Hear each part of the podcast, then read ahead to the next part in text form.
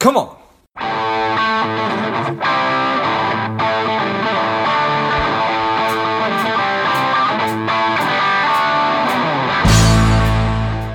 I've been asked by so many people over the past couple of years about how do I start a podcast, that I've developed and released a course that will teach you exactly how to do that step by step, from figuring out the kind of show that you want to have to understanding how all the technology works behind it, and then how to get great guests and uh, keep the thing moving and how to grow it. So if you're interested in that, check it out. You can go to georgegrumbacher.com forward slash podcast course, and you'll find it there. You can just go to the website.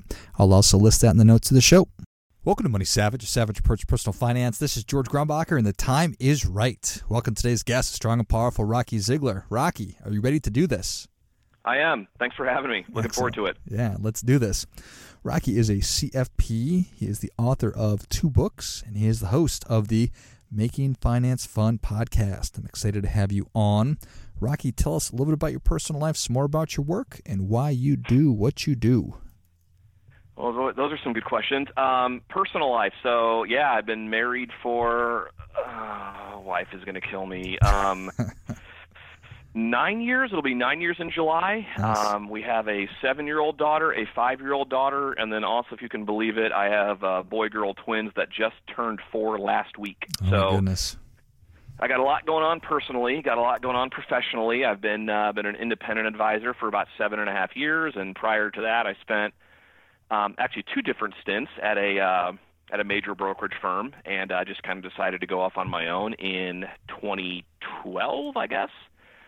Started off as a hybrid R I A, um, and I dropped my Series seven back in October of twenty eighteen and, and launched my own uh, just regular old R I A, and I've been doing that ever since. So, excellent. I appreciate that. And so tell us a little bit about some of the really the the, the, the, the primary aspects of your work, the kind of folks you work with, how, how you help them to get to where they want to go.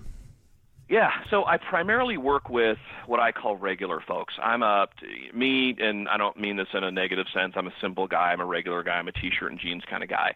And so I remember early on in my career, um, one of the elder, or elder, one of the um, more seasoned advisors, you know, told me once that if you're in this business long enough, you're going to start to attract clients that are like yourself.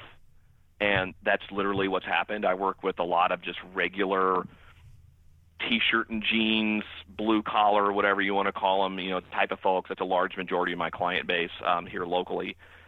And so I help them either get prepared for retirement or live in retirement, uh, take income from their investments, accumulate, you know, um, money in their retirement accounts, things like that.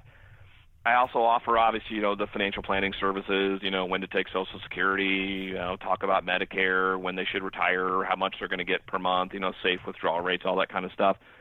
I will say in twenty nineteen, in early twenty nineteen, I did decide to offer a monthly subscription, a flat fee package that folks just pay a flat monthly fee for. Um, and it's attracted, I, I, my initial goal was to, was to market it towards younger folks, you know, thirty, thirty-five, uh, you know, high-earning professionals who wanted some financial advice but didn't necessarily have the traditional minimums to meet, you know, the five hundred thousand dollars to invest kind of thing. And so that's one new aspect of my business that I've gone with that's been great. The one thing I didn't see coming was I've also had a lot of folks within like two or three years of retirement reach out and inquire about that monthly flat fee service. So that's one new thing that I've implemented within the last, you know, thirteen or fourteen months. That's been kind of a big surprise to me. Got it. So we are having this conversation on April the twentieth, and I don't uh-huh. know if we are in the, the beginning, the middle, of the end of the coronavirus, but certainly we're we're in a time that's very volatile and extremely confusing and scary for mm-hmm. people. So what, what what kind of conversations, or how, how are you counseling people through this time? Yeah, that's a good question. Um, number one, a, a vast majority of the conversations I'm having with my clients and prospective clients, friends, neighbors, you know, whatever you want to call it, revolves around risk. I think how much risk you're willing to take with your investments at a time like this is absolutely critical to understand. And so that's, to me, is sort of the starting point of every conversation that I'm, not everyone, but nearly every conversation I'm having with investors. is how much risk are you taking? How much risk do you want to take? Do you know what that means? Okay, you're aggressive. Do you know what that means? You're conservative. Do you know what that means? And so, you know, I use a program uh, here with clients that puts a number. Uh, they fill out a questionnaire or we have a conversation, and it comes out with a risk number, and that risk number clearly identifies, okay, if you're an aggressive investor, this is what to expect with your portfolio in a normal period of time. So I think this is a wonderful time to take a step back as an investor and really, really evaluate after what we saw in March, to really evaluate, are you comfortable with the level of risk that you were, say, on January first of this year? Got it. And when you're asking people, do you know what that means to be aggressive or to be conservative, what what, what kind of answers are you getting back? Do people know? No, I found that the people don't know. Um, risk, investment risk tolerance for the longest time, in my opinion, has been very vague. So someone will say, uh, you know, I'm aggressive, I'm conservative, but I don't really think that a majority of investors fully understand what that means until something like March of twenty twenty happens. Right. Because if you're in a super aggressive portfolio and the S and P drops forty percent, for example, your super aggressive portfolio is probably going to drop a lot more than that. That's what being an aggressive investor means. And other than two thousand eight, so we've had twelve years, no one's really experienced the risk side of an aggressive portfolio. And so that's why, at least to me, it's very critical as, I, as I'm circling back around with clients to say, okay, a few months ago you told me your risk level was this. Are you still comfortable with that? Yes, no, why? So again, I use a program that puts a number on it. So they ha- they have a risk number, whether it's one or twenty or sixty or ninety-nine. Based on that number, I can show them in normal times this is what to expect. And of course, right now, you know, everything is everything is not normal. And so again, it just helps to it, hopefully, that's my hope, is to clarify what their actual desired level of risk truly means. Yeah, which is which is tricky, right? Because if it would have been six months ago, people's risk would have been, oh, yeah, they're totally fine with risk as the market just goes up and up and up versus well, today. Well, yeah, you're, yeah you're, you're completely right. And as I'm as I'm circling back with, you know, with my clients, I'm finding that their their risk tolerances were much different um, last fall, last winter, first part of this year than it is now. And it's certainly understandably as to why. I mean, we March twenty twenty was, correct me if I'm wrong, the, the fastest bear market we've ever had. What I, I think we dropped, you know, it, it only took us like twenty-two days to drop twenty percent or something like that. Wow. So, again, to me, while it's scary, it's nerve-wracking. It's it is for me too. It is for advisors as well. I found, you know, we're we're not immune to this. You know, yeah. we get we get nervous about about things like this as well from time to time. But um, just think it's important, at least in my opinion, to kind of take a step back at a time like this and say, okay, now that I've just seen the downside, now that I've seen, you know, the black swan, the unprecedented downside risk event, what's my real risk tolerance right now? Am I still aggressive? Am I still, you know, am I conservative? I just think it's a good time to really kind of revisit that. Yeah, it's it's a great opportunity. To your point exactly. This is the time to be revisiting it, because if we are going to assume that the market is going to come back and regular market cycles will return, we we we don't know how long that will take, but the next time this happens, will you be prepared? And do you want to be do do, do do you want to be feeling these feelings that you're feeling right now, or do you need to be more conservative? And that's the key, is the next time, because it will, I'm not saying the coronavirus, but a market drop of thirty percent plus, it will happen again. It, it, it's, it's happened numerous times in the course of our history. And also, too, one thing I failed to mention is, you know, risk tolerance is just one part of investing, which is one part of your overall financial plan. So mm-hmm. if you came to me last year and say, I want to retire in ten years, I'm a super aggressive investor, and, you know, this is what, how much risk I want to take, does that look different now? And also, if you dial the risk back, like let's say, you know what, never mind, this is too much, I can't take it, I want to be conservative now, how does that alter your financial plan at the same time? So there's kind of a lot of moving parts to all this stuff, as you're probably well aware. Yeah, well, th- there's there's no doubt. And I think that that's such an excellent point. I was having a conversation with somebody the other day that just having a portfolio is not a financial plan. It's just one Correct. aspect to your overall financial plan. So now, something I've been talking about or thinking about quite a bit right now is is cash on hand. I just got sick of saying mm-hmm. emergency fund. I, I, so I'm like, okay, we need I'm to, with you, yeah. I, I really want to help people, not just say you need to have an emergency fund, but how can I get people who are regular people to get three, six months worth of cash on hand? Because it's not easy to be saving that kind of money. No, it's much easier said than done. I totally agree. Um, yeah, I think it's critically important to have some cash on hand. I, I, for some reason, I grow weary of the term emergency fund myself. I don't really have a reason why, but um, I also can't stand the term Great Recession for some reason. I just, Fair I, enough. I, I don't know why. It's some kind of pet peeve of mine, but um, it is important. And I think just like with anything in life, um, the, a person should set a goal. Okay, so there's no really ironclad, you have to have this much cash on hand, you know, X amount of months. It's, it's, I think every situation's different, sure. but I think what this whole coronavirus, you know, stock market drop, um, quarantine, stay-at-home order has taught us is that you do need to have not only some cash on hand, but I'll even go a step further and say, um, you know, have some critical supplies on hand as well. I mean, look at the toilet paper shortage or yeah. the toilet paper run. You know, it's not going to kill you to have a little, you know, an extra twelve pack of toilet paper sitting around at all at all times, but in terms of how to build up a you know a nice little cash on hand, again we're we're all at home uh, for the most part, and we have time on our hands for a change. And so, you know, look, think about open up your checking account, go on your online banking, look at your statement, whatever you want to do, and look at some things that you could truly do without. Like for example, maybe you know Hulu Live, right? It's let's call it fifty bucks a month, fifty-five bucks a month. I don't even know what it is anymore. If you're trying to build up emergency fund, maybe you cut that because you you can still watch Hulu. It's still use an antenna for the local channels, but that's fifty bucks a month you could save. Um, things like that. I'm not a big, hey, quit going to the coffee. Should, you know, the uh, I'm not a big quit sure. going to the coffee shop and you know buying the two dollar coffee.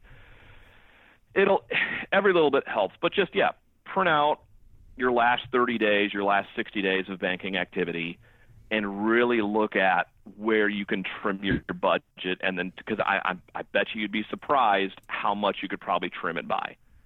And you know what? If it's one hundred fifty bucks a month, fine. If that's what you can trim, take that one hundred fifty, put it into a savings account month after month after month after month, and before you know it, you're going to wake up and there's going to be a couple thousand dollars in there at minimum. So, yeah, all those exercises, they. They do a lot of things, but small amounts certainly do add up. And the more repetition you get, the stronger you get at it, and the more confidence you build. And it's hard to do because you you have to make you have to make some real choices. Like that's right. For example, do I want to cut Netflix? I mm-hmm. mean, right now, boy, that's a hard call because you're at home. You know, you're at home a lot, and so do you want to cut Netflix? I mean, do you want to cut Hulu Live? Do you? I feel like I'm just focusing on T V. It's just two things I'm thinking of, but. You know, do you really need, you know, um, four new shirts? Do you really need whatever it is? I I just think it's a good time to take a look at your, you know, last sixty days of spending, or I guess in this case it might be a little bit skewed, but also your January and February worth of spending, and look at some areas that you can cut. Because I, if you're anything like me, I'm sure there's some areas that you can cut your spending. Thousand percent, and you know, as as we're being a wet blanket on on everybody, I mean, it's not a fun thing to talk about. You know, the name of your podcast is Making Finance Fun, and I I like to have a good time. I'm a, I'm a I'm a silly guy, but this is this is an opportunity right now, I think, to really take a deep look at what your priorities really are. Just Absolutely. Like you need to look at your risk tolerance, what's most important to you, and then to make hard decisions.